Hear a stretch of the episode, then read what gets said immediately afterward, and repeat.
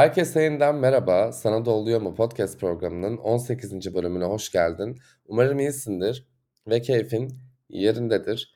Benim son bölümü dinleyenler anlayacaktır ki ses tonumdan dahi anlaşılabilecek bir şey var. O da enerjimin bir tık daha güzel ve iyi olduğu bir yer. En azından hayatı çok ciddiye almamayı öğrenmeye başlıyorum diyebilirim. Umarım bu yolda gerçekten ciddiye almadan ve sadece hayatı bir hayatmış gibi yaşayarak, çok da derine inmeden yaşayarak, biraz da yüzeyin tadını çıkararak. Çünkü ben bir tık mamaya girmeyi seviyorum nedense çok saçma sapan bir şekilde. O yüzden o yüzey halindeki durumlardan ve karşıma gelen ya da benim hissettiğim şeylerden bahsetmek istiyorum aslında bugün totalde. Bir de tabii günümüz ilişkilerini biraz konuşmak istiyorum gerçekten galiba. Çünkü bunu konuşmadığım masa yok. Dedim masada konuştuklarımı neden podcast almıyorum. Ve tabii bu her zaman olan da bir şey. Podcast almaya yakınlaştıkça böyle işte bölümün konuları aklıma gelmeye başladıkça ya da herhangi bir şeyden etkilendikçe, kendime not aldıkça fark ediyorum ki böyle zaten konuşulacak şey çok fazla çıkmış oluyor. Ve geçen gün de evde çok böyle baymış bir noktadayken artık yani o kadar izledik ki çünkü her şeyi ve o kadar bitti ki ne yapsam ne etsem diye düşündüm. Bir Blue TV'ye gireyim dedim. Masum dizisini de izlememiştim ben. İnsanlar o dönem çok izlemişti ve çok konuşulmuştu diye hatırlıyorum ama ben bir türlü fırsat bulup izlemedim nedense bilmiyorum. Ama Şahsiyet'i izlemiştim. Bu da böyle gereksiz bir bilgi. ama bir şekilde ona başlayayım dedim en azından. Yani bu kadar övmüşlerdi. Hali hazırda varken de neden izlemeyelim dedim. Sonra da tabii belki bunu sen de yapıyorsundur. Bir diziyi izlemeden önce ben bazen sözlüklere girip bakıyorum. Yani aslında çok doğru bir şey değil çünkü çok kişisel şeylerden bahsediyoruz. Yani film ve dizi özelinde özellikle. Bana çok uygun olan bir şey kimisine uygun olmuyor. Kimisi çok sinema dilinden bir eleştiri sunuyor. Kimisi çok bilmeden bir eleştiri sunuyor. Orası böyle bir çorbaya dönüyor tabii ki. Ben yine de girdim. Masum'u arattım.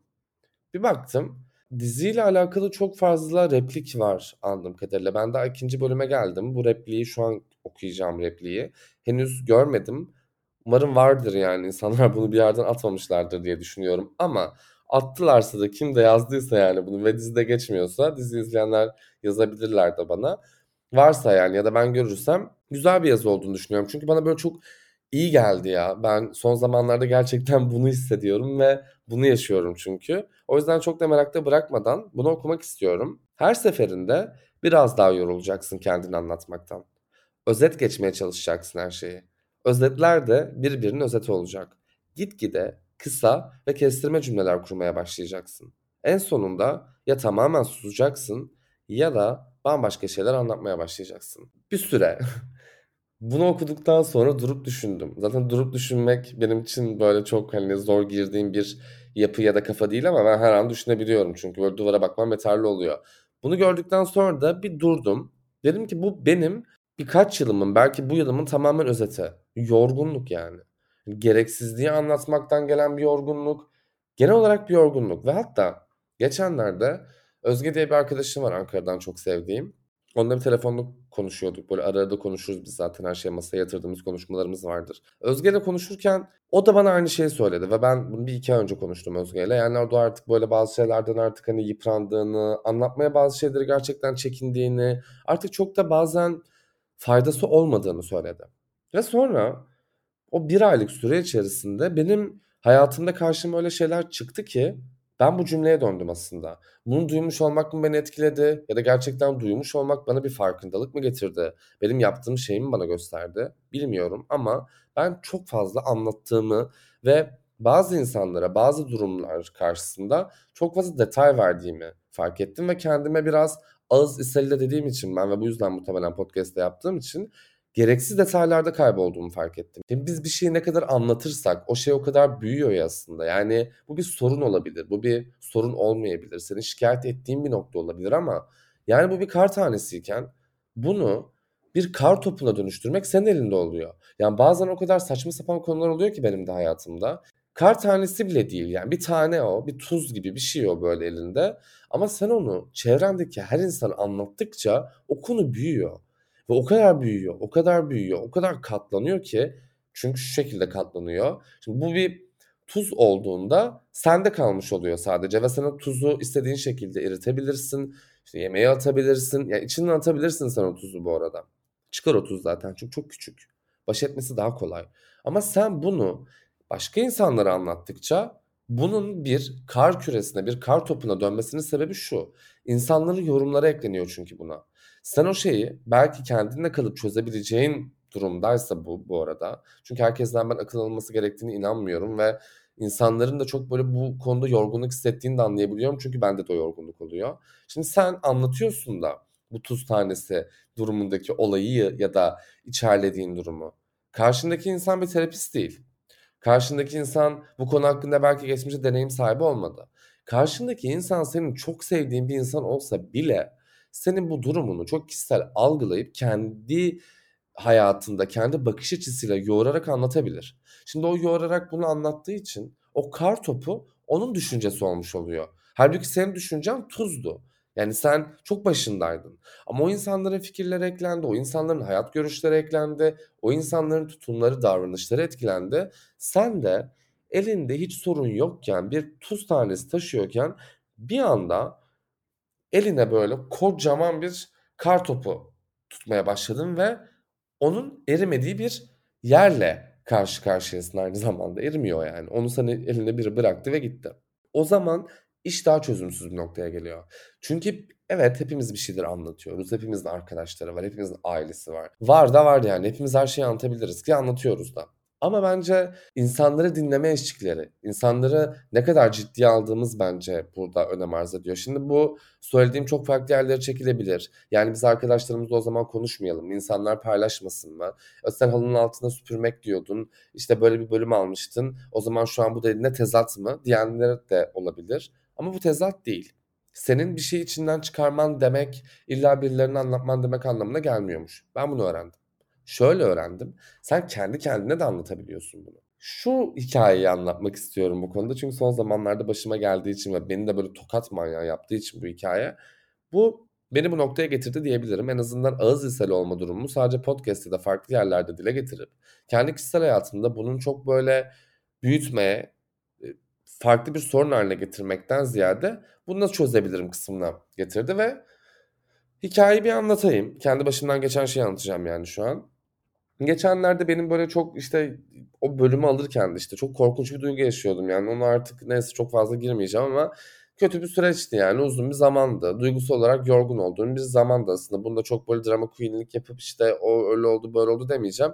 Herkesin hayatında, hepimizin hayatında irili ufaklı sorunlar var zaten. Kim kusursuz yani. Ama ben o dönem içinde bulunduğum sıkıntıyı bir arkadaşımla paylaştım.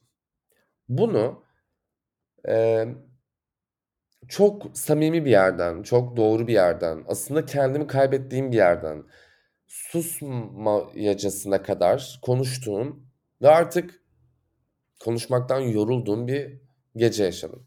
Ve bu gecenin sonunda sabah uyandığımda hiçbir şey hatırlamıyorum çünkü çok fazla alkol almıştım. Ve bu zamanlarda, duyguların yoğun olduğu zamanlarda alkol almak çok başka bir e, kafa oluyor. Çünkü çok yoğunsun. Zaten her şey çok böyle üst üste geldiği için de kafan direkt gidiyor. Benim belki bende öyle oluyor bilmiyorum yani. Ama yaşayan vardır diye düşünüyorum. Her neyse. Şimdi bu hikayede benim yaşadığım şey aslında bir sinir krizi olabilir. Bir duygu patlaması olabilir. Yani ben bir arkadaşım karşısında bunu yaşıyorum. Arkadaşım haliyle o anda beni çok iyi karşılıyor. Ama sonra hiç iyi olmuyor işler aslında.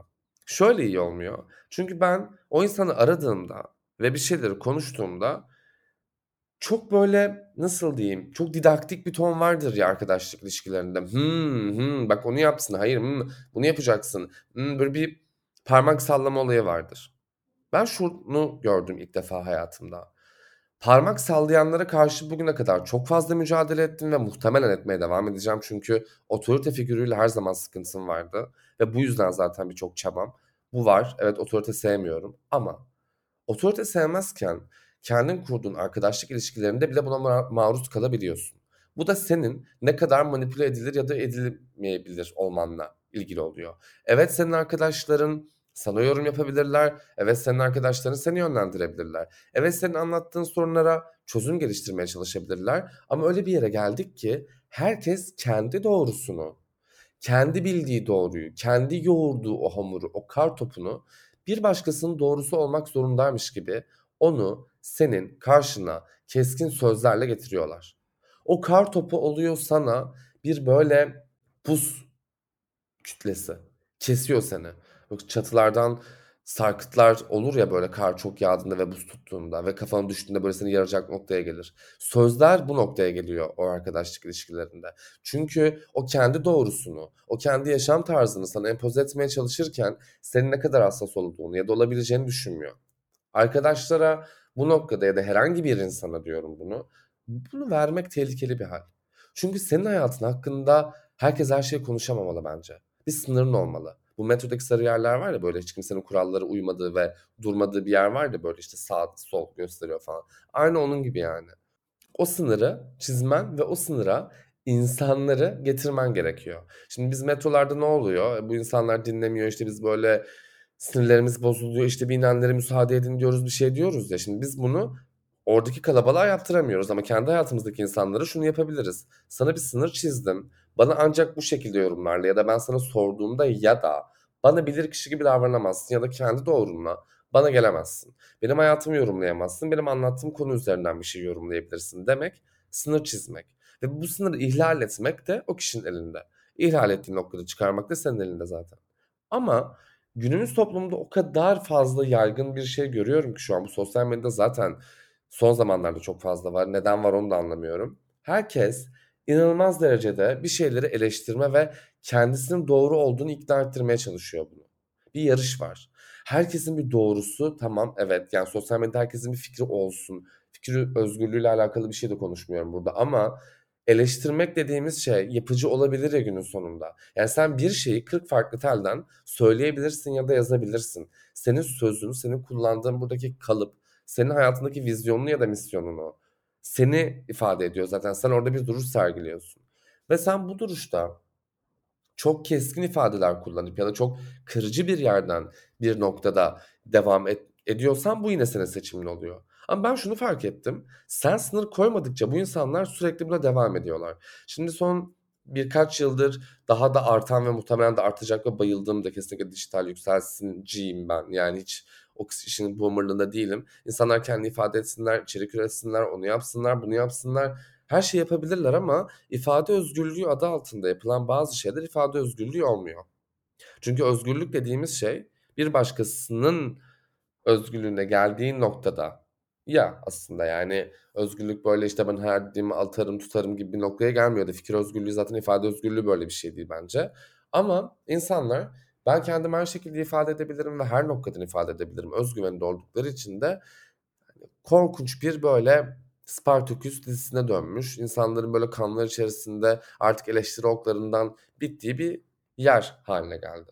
Ve bu yer insanları eleştirilmekten korkutan da bir yere geldi. Yani şu yere geldi.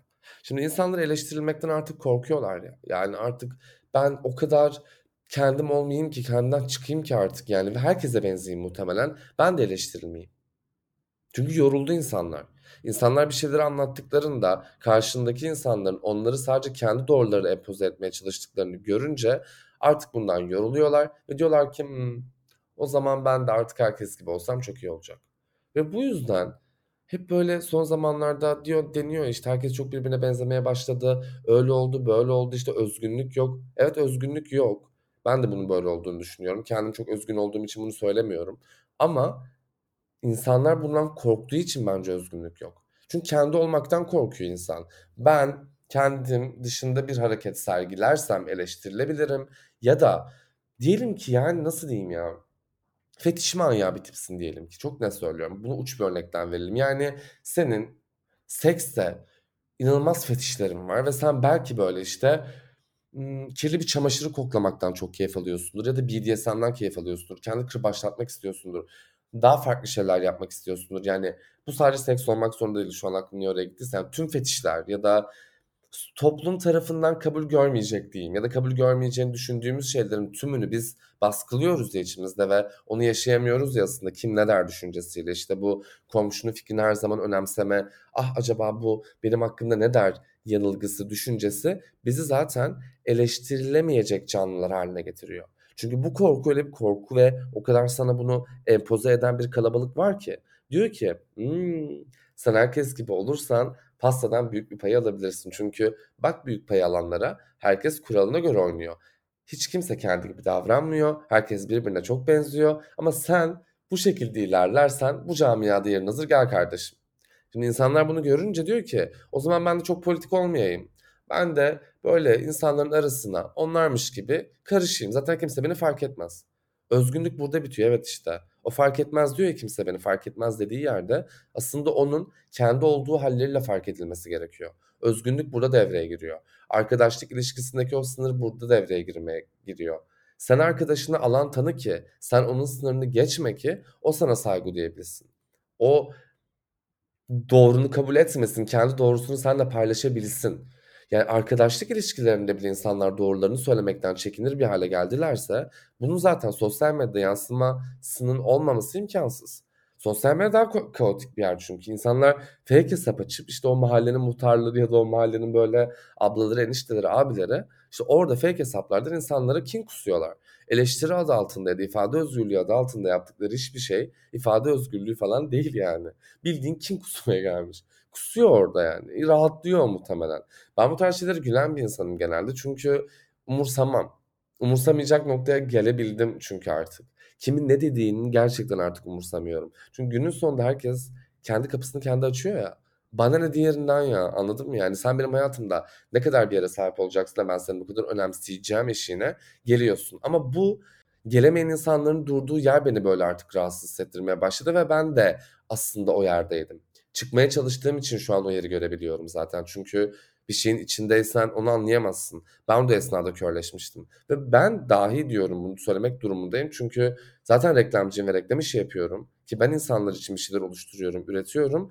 Ben kendi üretimimde bile kendimi kısıtladığımı gördüm podcast'te ya da paylaştığım bir postta ne kadar overthink olduğumu görebildim. Yani geçen en basitinden bir post atıyorum yani ki ben çok böyle Instagram'ı haldır uldur kullanan bir insan da değilim yani. Ne yazık ki mesleki deformasyon olarak yazdığıma çok dikkat ediyorum.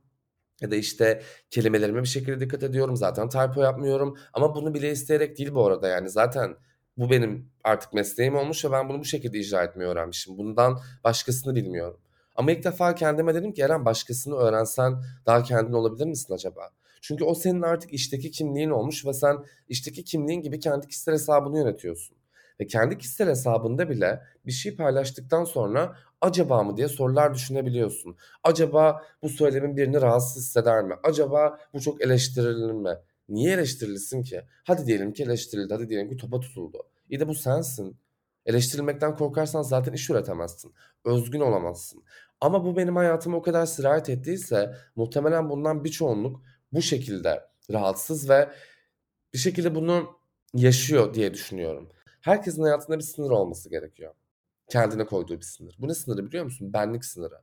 Sen benim kendi hayatım için oluşturduğum herhangi bir şey için en yakınım olsan da laf söyleyebilmezsin. Laf söyleyemezsin sınırı. Söylememelisin sınırı. Bir insanı çok sevmek demek, bir insana çok değer vermek demek, onu çok sahiplenmek demek bir şey demek insanlara bodozlama gireceğiniz anlamına gelmiyor. Gireceğimiz anlamına da gelmiyor. Bunu ben de zamanda yaptığım için söylüyorum. Bu parmak oynatmaları hepimiz belki birbirimize yaptık ama bence bu belli yaşlarda bırakılması gereken bir şey. Çünkü hayat böyle bir şey değil. Sürekli birbirimize parmak sallayıp aynı zamanda birbirimizi çok sevemeyiz bence. Bir insanın yani bir hali vardır ya. Ben çok böyle işte şeye çok inanmam yani. Her ortamda böyle farklı bir kelebek modeline çok inanmıyorum. Yani kelebeğin renkleri değişik olabilir. Ama bu kalemun olmakla kelebek olmak arasında biraz fark var diye düşünüyorum.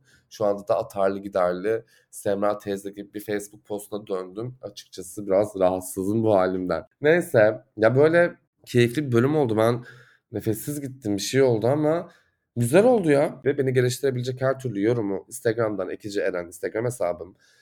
Aynı şekilde şey diyormuşum YouTube hesabım şaka tabii. Yani benim Instagram hesabımdan benimle iletişime geçebilirsin. Ee, şimdiden kendine çok iyi bakıyorsun. Kendini öyle sarıp sarmalamıyorsun. Hiçbir şey de yapmıyorsun. Kendi kendine takılıyorsun şimdi açıkçası. O yüzden böyle bir kendinin olduğun güzel bir hal zaman diliyorum sana. Diğer bölümde umarım çok gecikmem. Daha böyle enerjim yüksekken muhtemelen 3-4 bölüm birden belki gelir. Abartmayayım ama şimdi gelir yani. Çok uzattım. Kendine çok iyi bak. Diğer bölümde görüşmek üzere. Hoşçakal.